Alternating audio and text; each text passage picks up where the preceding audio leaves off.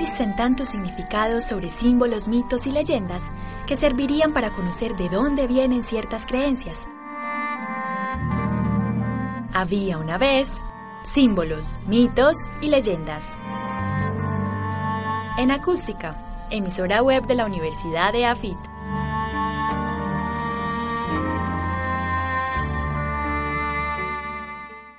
Había una vez símbolos, mitos y leyendas. El color gris.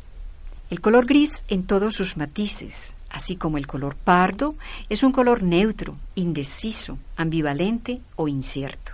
En el simbolismo cristiano, el gris, color de las cenizas, expresa duelo y humildad. Se usa a veces como el color de la cuaresma.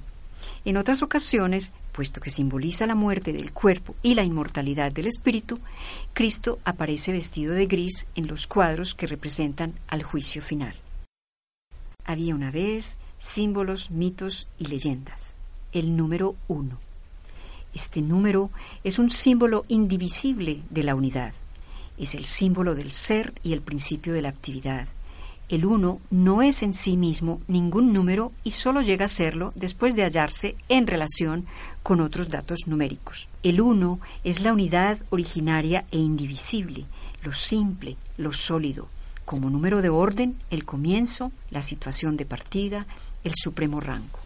Había una vez, símbolos, mitos y leyendas es una realización de Beatriz Celina Mejía para Acústica, emisora web de la Universidad EAFIT.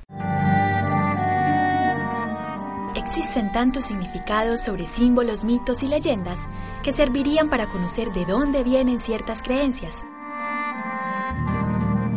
Había una vez símbolos, mitos y leyendas. En acústica, emisora web de la Universidad de AFIT.